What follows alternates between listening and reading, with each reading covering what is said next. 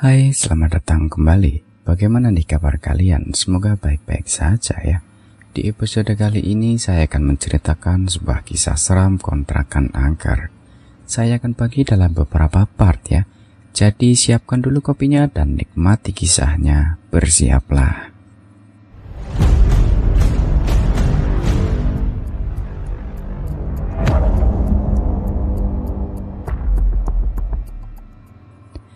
Kisah ini dialami oleh Jason, nama samaran, umurnya baru 10 tahun. Kedua orang tua Jason sudah lama bercerai. Jason tidak tahu pasti alasan mereka berpisah. Ibunya sudah punya suami lagi, sedangkan ayahnya masih setia merawatnya. Namun akhir-akhir ini Jason malah marah kepada ayah lantaran mereka mau pindah rumah. Padahal Jason sudah nyaman dengan rumah yang sekarang. Jason gak mau ninggalin teman-temannya di perumahan ini. Alasan ayah pindah katanya hanya sewa atau harga sewa rumah ini semakin naik. Ayah gak sanggup mau buat bayar sewanya. Mau gak mau Jason harus terima kenyataan ini. Berat sekali rasanya meninggalkan rumah ini. Soalnya banyak sekali kenangannya bersama ibu di sini. Pagi-pagi sekali ada sebuah truk sudah terparkir di depan rumah pasti ayah yang menyewanya untuk mengangkut perabotan ke rumah yang baru. Mereka akan pindah ke pinggiran kota ke rumah kontrakan yang lebih murah. Selepas maghrib, Jason dan ayah tiba di rumah kontrakan baru. Rumah itu tampak usang seperti tidak pernah dihuni selama bertahun-tahun. Di beranda ada dua kursi yang terbuat dari kayu, juga jendela besar bernuansa Betawi. Ayah, Serius kita mau tinggal di rumah ini? Tanya Jason. Iya nak, rumah ini harga sewanya murah. Kita akan tinggal di sini untuk setahun ke depan. Jawab ayah. Jason masuk ke dalam rumah itu untuk melihat-lihat. Ternyata di dalamnya tidak seseram yang dibayangkan. Rumah itu sudah ada yang membersihkan. Satu persatu perabotan mereka diangkut. Ayah sibuk mengarahkan para pekerja agar hati-hati saat menggotong barang yang mudah pecah. Sementara mereka sedang sibuk, Jason jelajahi setiap ruangan di rumah ini. Perhatiannya terpikat dengan sebuah kamar dekat dapur. Kamar itu tidak ubahnya seperti sebuah galeri lukisan. Ada banyak lukisan wajah manusia di kamar itu. Sebagian dipajang di dinding, sebagian lagi tergeletak di lantai. Jason tidak tahu milik siapa semua lukisan itu. Wajah di lukisan pun berbeda-beda ada perempuan dan juga lelaki, tapi dapat dipastikan kalau sosok dalam lukisan itu adalah orang-orang Indonesia semua. Sebab mereka menggunakan pakaian adat dari berbagai daerah. Setelah puas melihat lukisan itu, Jason hendak kembali ke ayah, tapi tiba-tiba terdengar suara seseorang bersiul. Segera Jason menoleh, kedua mata Jason menyoroti lukisan-lukisan itu. Aneh sekali siapa tadi yang bersiul. Karena takut, buru-buru Jason lari keluar kamar. Di ruang tamu, ayah masih sibuk menata perabotan. Jason memberitahunya kalau ada kamar yang penuh dengan lukisan. Dia bilang itu lukisan si pemilik rumah ini dan Jason dilarang menyentuhnya. Tadi ada yang bersiul juga ya? Kata Jason. Salah dengar kali kamu, jawab ayah sambil sibuk membenarkan posisi lemari. Aku nggak salah dengar ya, Ya mungkin aja ada burung lewat, jawab ayah sekenanya. Malam-malam begini mana ada burung ya? Jason, daripada kamu ngomongin yang enggak-enggak lebih baik kamu mandi sana. Jason kesal karena ayah tidak menanggapinya dengan serius. Padahal jelas-jelas dengar ada yang bersiul di kamar itu. Tanpa berkata apa-apa lagi, Jason pun pergi ke kamar mandi. Air di rumah ini sangat segar diguyurkan ke seluruh tubuhnya selama mandi. Jason masih penasaran dengan kamar yang penuh lukisan itu. Malam pertama tinggal di rumah baru, Jason tidur di kamar yang dekat dengan ruang tamu. Entah kenapa Jason gak bisa tidur. Akhirnya Jason menyalakan televisi dan mencari tayangan film Warkop DKI yang biasanya film komedi itu tayangnya tengah malam. Dan benar saja, film Warkop DKI favoritnya sedang tayang. Sesekali Jason tertawa melihat tingkah Dono yang kocak. Lama-kelamaan kantuk pun datang. Jason tertidur pula sedangkan televisi masih dalam keadaan menyala. Tengah malam, tempat tidurnya menyembul ke atas seperti ada yang menendangnya dari bawah. Setelah diperiksa, tidak ada apa-apa di kolong ranjang. Jason lalu turun dari tempat tidur untuk menghampiri ayah. Kamar ayah itu ada di paling ujung dekat dengan pintu utama. Jadi Jason harus melewati kamar yang penuh dengan lukisan itu untuk sampai ke sana. Langkahnya terhenti ketika mendengar suara gemuruh orang yang berbicara di kamar misterius itu. Pelan-pelan Jason melangkah mendekati pintu dan mengintip dari lubang kunci. Dari lubang kecil itu terlihat penuh orang-orang asing yang sedang mengobrol satu sama lain. Wajah mereka pucat, bukan hanya wajahnya, tapi tubuhnya juga terkesan seperti orang mati. Salah satu dari mereka menoleh kepada Jason. Buru-buru tuh Jason lari ke kamar ayah untuk memberitahunya soal ini. Ayah, teriaknya, tapi Jason tidak menemukan ayah di mana dia.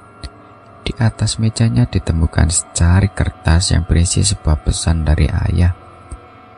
Jason, ayah ada urusan dadak. Jangan keluar rumah selama ayah pergi. Ayah akan segera pulang. Setelah membaca pesan dari ayah, tiba-tiba lampu kamar berkedip-kedip. Jason menelan ludah sendiri. Keramaian di kamar sebelah masih terdengar jelas. Bergegas ditutup pintu kamar dan mengunci diri di dalam.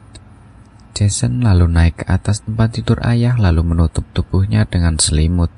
Tak lama berselang, terdengar suara langkah kaki kerumunan orang di ruang tamu.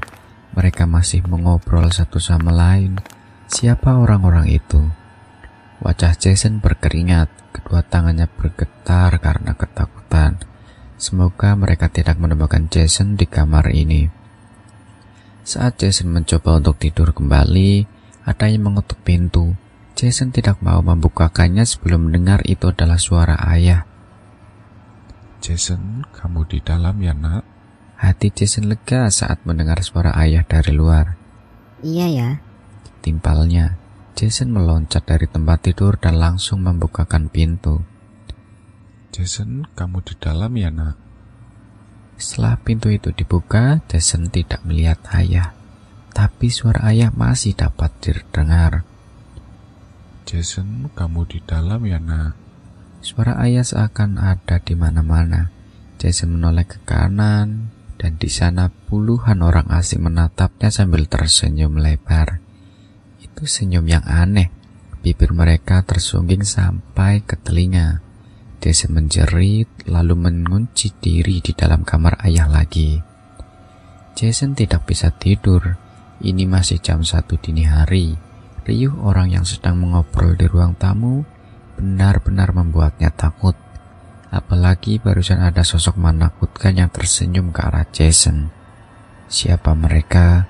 Apakah rumah ini ada hantunya? Ayah benar-benar tega ninggalin Jason sendirian di rumah ini. Jason sedang mencari cara untuk menghubungi ayah. Oh ya, Jason ingat dulu ayah pernah bilang kalau dia menyimpan ponsel darurat di lacinya. Ayah menyuruh Jason untuk menghubunginya kalau terjadi apa-apa di rumah. Bergegas dicari ponsel itu di laci ayah. Di laci yang paling atas tidak ada, laci kedua juga tidak ada, dan di laci ketiga, tepatnya di samping tumpukan majalah akhirnya ponsel itu ditemukan. Untung saja baterainya belum habis. Dipijat tombol ponsel itu lalu mencari nomor telepon ayah.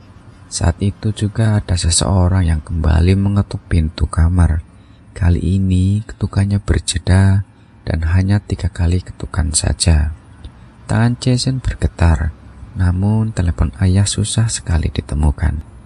Setelah susah payah mencari nomornya, segera ditelepon ayah. Sialnya nomor itu malah tidak aktif. Jason berdecak kesal lalu kembali ke tempat tidur. Ponsel itu masih digenggamnya. Sebelum Jason bersembunyi di balik selimut, matanya menangkap sebuah surat di bawah pintu. Surat itu berwarna biru dan tampak mencurigakan. Karena penasaran, diambil surat itu lalu membacanya. Aku di bawah, tolong aku. Hanya itu yang tertulis dalam surat. Tidak ada nama pengirimnya di bagian bawah. Siapa malam-malam begini yang minta tolong? Jason juga tidak paham maksudnya di bawah itu di mana. Setahu dia rumah ini tidak memiliki ruang bawah tanah. Sebelum dilipat surat itu, muncullah surat lainnya dari bawah pintu seperti ada yang menyodorkannya. Segera dibuka surat tersebut dan lagi-lagi isinya hanya satu kalimat saja tanpa ada nama pengirimnya. Pesan itu berbeda dari surat sebelumnya. Aku ada di ruang bawah tanah. Cepat ke sini. Ayahmu juga di sini. Apa? Ayahku juga ada di sana. Tanpa pikir panjang lagi, Jason buka pintu. Orang-orang asing itu sudah menghilang entah ke mana. Tapi banyak surat yang tergeletak di lantai. Surat-surat tersusun rapi mengarah ke dapur seperti membuat petunjuk jalan. Dengan penuh penasaran, Jason ikuti surat-surat itu. Tibalah Jason di dapur, surat itu berhenti di dapur, dan saat diinjak lantainya ada sesuatu yang aneh. Lantainya rapuh seperti ada ruang di bawah tanah. Diangkat satu persatu keramik itu, tampaklah triplek besar yang seolah menutupi lubang triplek itu lumayan besar atau berat. Jason sampai berkeringat mengangkatnya. Di bawah triplek itu ternyata ada lubang dan sebuah tangga. Tidak salah lagi rumah ini memang punya ruang bawah tanah. Jason ragu antara turun atau tidak. Lalu ponsel berdering, Jason senang karena akhirnya ayah menelponnya. Buru-buru diangkat telepon dari ayah. Untuk beberapa saat terdengar bunyi tutut di seberang telepon. Setelah berhasil tersambung, Jason langsung mencerocos pada ayah. Ayah di mana? Rumah kita ada hantunya ya? Aku takut di dapur juga ada ruang bawah tanah. Jason, tolong ayah. Ayah ada di ruang bawah tanah. Kamu turun sekarang ke sana ya. Iya ya, ayah jangan khawatir. Jason turun sekarang juga. Kata Jason dengan napas terengah-engah. Iya, turunnya sekarang. Ayah tunggu. Timbal ayah. Telepon ditutup. Jason langsung turun ke lubang itu. Baru lima tangga dituruni, dari atas Jason lihat ada ayah memperhatikannya. Ayah? Desis Jason sambil mendongak. Ayah tidak menjawab dia hanya tersenyum datar. Dan dari belakangnya muncul lagi sosok yang menyerupai ayah. Bukan hanya itu, tapi ada dua sosok yang muncul. Kini ada tiga orang yang menyerupai ayah. Mereka menatap Jason. Tatapan itu sekarang terkesan mengerikan. Ayah, Kata Jason, seketika Jason nangis sambil berpegangan erat pada tangga. Jason tidak tahu apa yang harus dilakukan sekarang. Salah satu dari mereka malah menutup kembali lubang itu dengan triplek. Jason menangis sejadi-jadinya sambil berteriak minta tolong ke ayah. Kini Jason sendirian di dalam lubang yang gelap dan lembab. Bersambung, oke kawan-kawan. Cerita akan lanjut ke part 2 ya. Terima kasih karena sudah menonton video ini hingga akhir. Luangkan waktu untuk like, share, dan komen. Jika kalian suka video ini, tekan tombol subscribe dan aktifkan notifikasi loncengnya. Supaya kalian tidak pernah ketinggalan video-video terbaru dari kami. Sampai jumpa lagi di part berikutnya.